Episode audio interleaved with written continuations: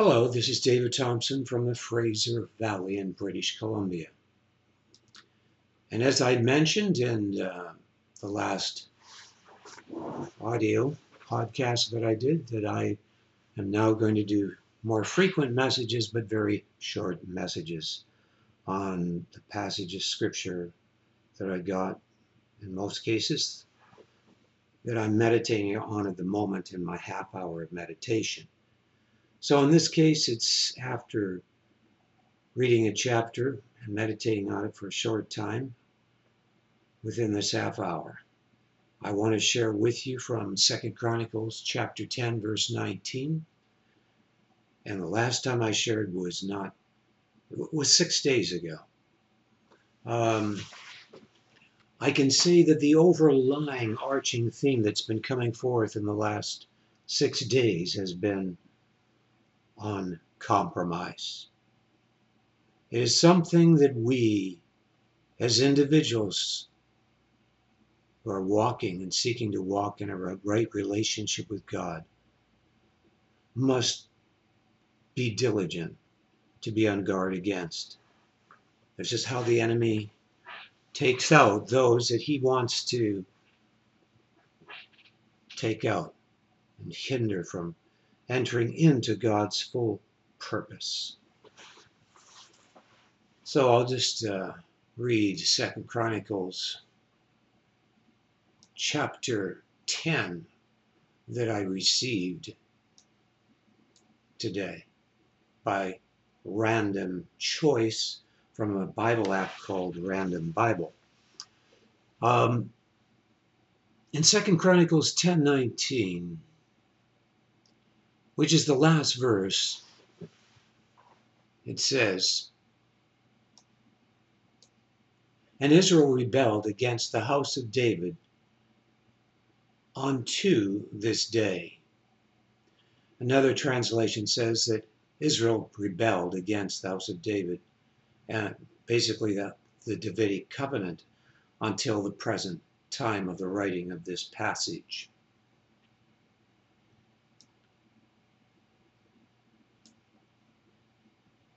The reason for division in the body of Christ is also because the enemy has made an inroad through spiritual compromise into our, our lives as individuals and thus also corporately in those that we gather with. In fact, it was only one person that compromised in the camp of Israel, and that was Achan. We're all familiar with that story. And because of it, the whole nation of Israel suffered.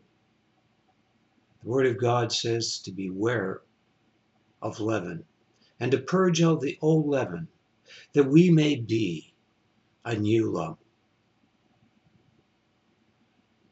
Purging out the old leaven means that we enter in to a true and a real vital love relationship with God.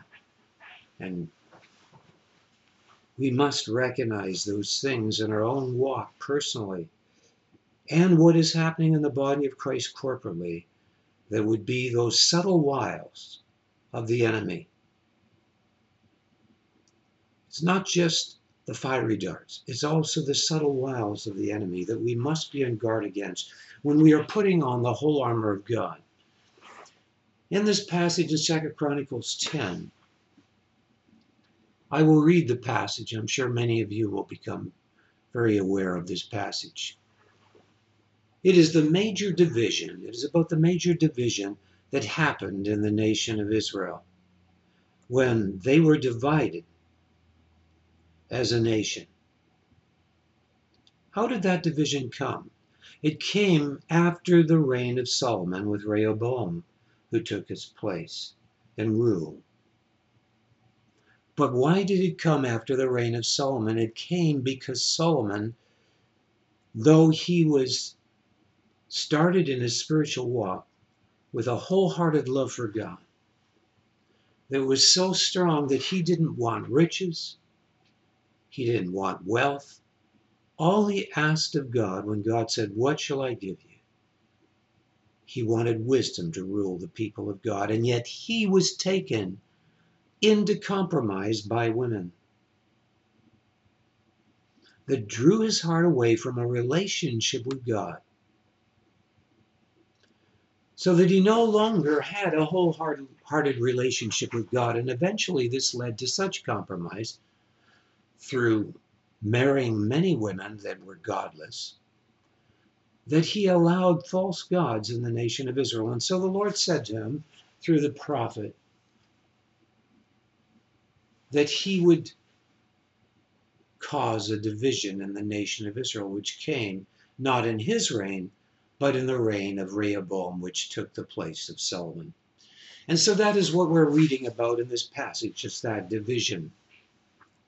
And Rehoboam went to Shechem, for to Shechem were all Israel come to make him king. And it came to pass when Jeroboam the son of Nebat, who was in Egypt, whither he had fled from the presence of Solomon the king, heard it, that Jeroboam returned out of Egypt. And they sent and called him. So Jeroboam and all Israel came and spake to Rehoboam, saying, Thy father made our yoke grievous. Now therefore ease thou somewhat the grievous servitude of thy father, and his heavy yoke that he put upon us, and we will serve thee. And he said unto them, Come again unto me after three days. And the people departed. And King Rehoboam took counsel with the old man that had stood before Solomon his father while he yet lived, saying, What counsel give ye me to return answer to this people? And they spake unto him, saying, If thou be kind to this people and please them, and speak good words to them, they will be thy servants forever. But he forsook the counsel which the old men gave him, and took counsel with the young men that were brought up with him that stood before him. And he said unto them, What advice give ye, that we may return answer to this people which have spoken to me, saying, Ease somewhat the yoke that thy father did put upon us. And the young men that were brought up with him spake unto him, saying, Thus shalt thou answer the people that spake unto thee, saying, Thy father made our yoke heavy, but make thou it somewhat lighter for us. Thus shalt thou say unto them, My little finger shall be thicker than thy father's loins. For as my father put a heavy yoke upon you, I will put more to your yoke. My father chastised you with whips, but I will chastise you with scorpions. So Jeroboam and all the people came to Rehoboam on the third day, as the king bade, saying, Come again to me on the third day. And the king answered them roughly, and the king and King Rehoboam forsook the counsel of the old men, and answered them after the advice of the young men, saying, My father made your yoke heavy, but I will add thereto. My father chastised you with whips, but I will chastise you with scorpions. So the king hearkened unto the people, for the cause was of God, that the Lord might perform his word, which he spake by the hand of Ahijah the Shilonite to Jeroboam the son of Nebat. And when all Israel saw that the king would not hearken unto them, the people answered the king, saying, What portion have we in David? And we have none inheritance. In the son of Jesse, every man to your tents, O Israel. And now, David, see to thine own house. So all Israel went to their tents. But as for the children of Israel that dwelt in the cities of Judah, Rehoboam reigned over them. Then King Rehoboam sent Hadoram, that was over the tribute, and the children of Israel stoned him with stones that he died. But King Rehoboam sent, okay, but King Rehoboam made speed to get him up to his chariot to flee to Jerusalem, and Israel rebelled against the house of David unto this day. When spiritual leaders become proud, corrupt, and oppressive, there will be rebellion and division in the people under such leaders. What causes a leader to become such and bring forth the fruit of division is by the people and the leadership entering into compromise with the world and the things of this life instead of a wholehearted, pure love relationship with God. Now, I'm mindful that today is December the 25th, it's Christmas Day. And this may sound unrelated, what I'm sharing, but I feel I must interject it. Because I happened to be listening to a radio program today that was verifying the date of Jesus' birth with some pretty legitimate information from a person that's very scholarly in the Word of God, pointing out different passages and the timing of the priesthood and so on. And the conclusion was that it was on December the 24th that the Lord was conceived. That is when the angel came to visit Mary and overshadowed her. And there was the conception, not the birth, but the conception of Jesus Christ, was most likely, from all the evidence pointing to it, on December the 24th. So that uh, December the 25th is a great day to celebrate the great condescension of God Almighty, incarnating Himself in Jesus Christ. That would mean that the birth of Christ would probably be nine months later, as that's usually how long it takes to have a child, which would have probably been sometime in September.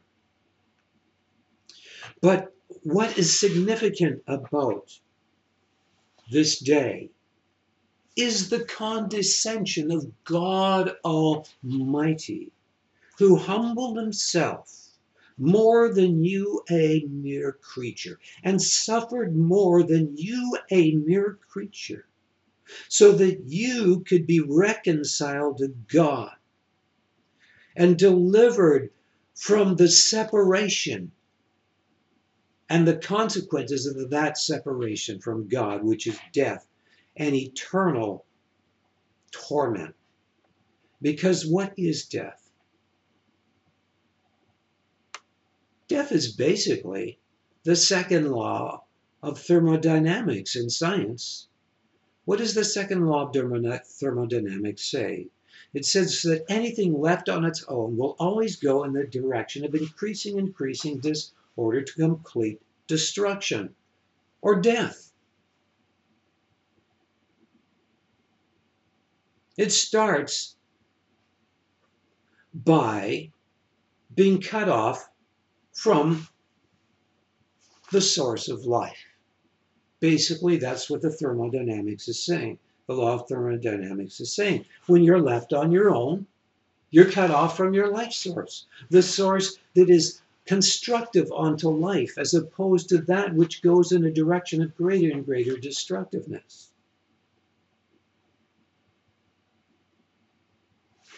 God's love is so great and has such integrity that it is a blazing fire of judgment against the slightest word, thought, or deed or action that is contrary to love. That is the integrity of God's love or the holiness of God. The holiness, that aspect of the being of God and its ultimate perfection and glory that is the foundation from which can spring forth creation without any corruption. But when creatures are given free will, there is always the potential of rebellion against God. But God's love is so great that without violating the integrity of his love, that is his holiness, because God is so holy, there was the foundation for God's love to be expressed to such a great degree of what would be called the ultimate expression of perfection in love, or in constructiveness that is contrary to death, or the antithesis of corruption and death. That he could humble himself more than you, a mere creature, and suffer more than you, a mere creature, and absorb the consequences of all the sins of this world on himself so that those who would freely choose to repent and be reconciled to God could be reconciled to God.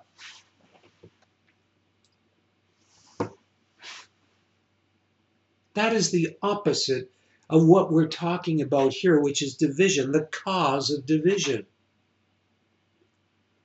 What was wrong with Rehoboam was that he was proud. And why did he become so proud and conceited?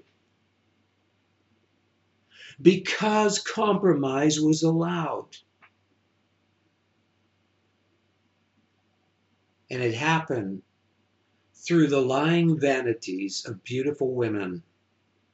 And this week I had a number of passages on that, including the compromise of Israel with the Moabitish women, which resulted in a terrible plague among the nation of Israel. It took a serious hate for what God hates, a serious hate for what is contrary to the ultimate perfection of love who is God. Through Phineas the priest to cut that off.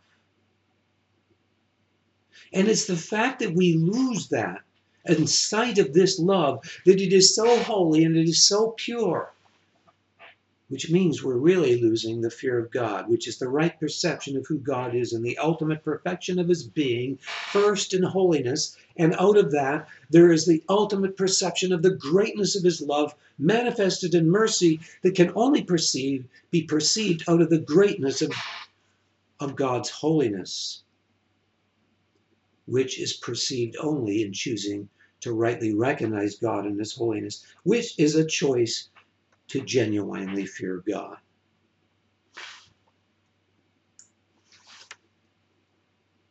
What causes division is compromise, and what causes compromise is a failure to enter into the genuine fear of God, to recognize both aspects of the being of God. Firstly, it is always the recognition of the awesome glory of His holiness that will not tolerate sin, out of which we can perceive how great His mercy is to us in the light of that holiness.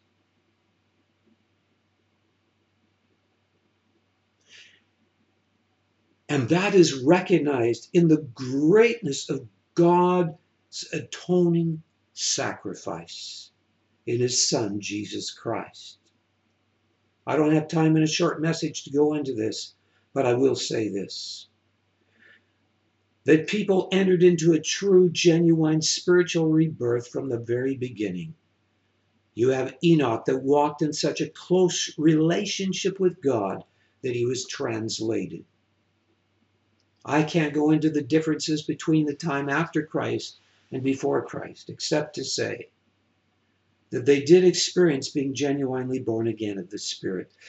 Because that happens when there is the choice to genuinely recognize God from our heart, not our mere intellect. First in His holiness, out of which we will recognize or come to the conclusion that God is good. A right recognition of the holiness of God will recognize the goodness of God and not God as a dictator like Cain recognized God, which was a counterfeit or a false recognition of the holiness of God. When we recognize that God is good, even from the time of the beginning, the only conclusion can be that only God could be the one that could forgive. And they recognized that from the beginning. And the only conclusion from that can be that only God could atone for our soul or could have such a perfection to be the one to forgive us, that could have such an ultimate perfection to be that sacrifice. So that even if he had not yet sacrificed himself, we recognize there was such a perfection in him that he, as it were, already, even though it had not happened in time, would have, as it were, in fact, it would be a reality that he had already become a perfect atoning sacrifice. And indeed, he was slain before the foundation of the world. And it is in the recognition of this love that is so great, that would condescend, that it brings us into such humility before God when we really recognize who God is that keeps us from the pride, that keeps us from entering in to compromise. It is our identity. with who God is and the perfection of his being. In fact, we are not even accepted before God because the Word of God says that it is only we are accepted in the beloved to the praise of his glory, wherein we are accepted in the beloved in Ephesians 1. It is when we have a true praise from our being in the glory of his grace, in the recognition of his grace and the glory of it, which contains first the holiness of God and then out of that the mercy of God. That we are accepted in the beloved. And it is pride that creeps in when we fail to recognize that, when we fail to allow our heart to be circumcised with the greatness of who God is to us personally in His mercy out of His holiness. That we have pride enter in and compromise that allows us to buy into lying vanities that cause division among us as believers First, in our relationship with God, there's a hardness of heart. And out of that hardness of heart that causes us to want to be drawn into the loves of the world, there is adultery, even in marriages, divorce. And God is calling us as his people today to repent of failing to fear God and to recognize the greatness of who He is to us as individuals, to the point that we allow our lives to be caught up with the loves of this world, so our hearts are hardened by these lying vanities of beautiful women and the pleasures of this world and the gods of amusement. And we fall short of reciprocating who God is so that we enter into an intimate, reciprocated relationship with God that consumes our desire for the lying vanities of this world that will never satisfy the core of our being. Only God's Spirit filling us in fullness will satisfy the core of our being. And it is worth it all to enter in to intimate relationship with God to reciprocate this love of who God is in a relationship with Elohim, the Father, the Son, and the Holy Spirit, the one true God, the Almighty's one. And so God is calling his people to come out of compromise by choosing to become his house of prayer again and enter into intimacy in a relationship with him where church services start with people on their faces in awe of who God is. And they start with humility and worship. Forget about the prayer meetings. Make your church a prayer house, a house of prayer, a prayer meeting out of which springs forth the gifts of the Spirit out of praise and worship that first came out of the humility and the recognition of who God is. I would love to speak a longer message. But may you on this Christmas recognize the great condescension of Almighty God in His love, in His grace that you can receive and reciprocate, that it would consume all the dross and the things that you would tend to grasp on that would draw you into hardness and into division. Rather, pursue this love by redeeming the time because the days are evil. Thank you for listening to this message.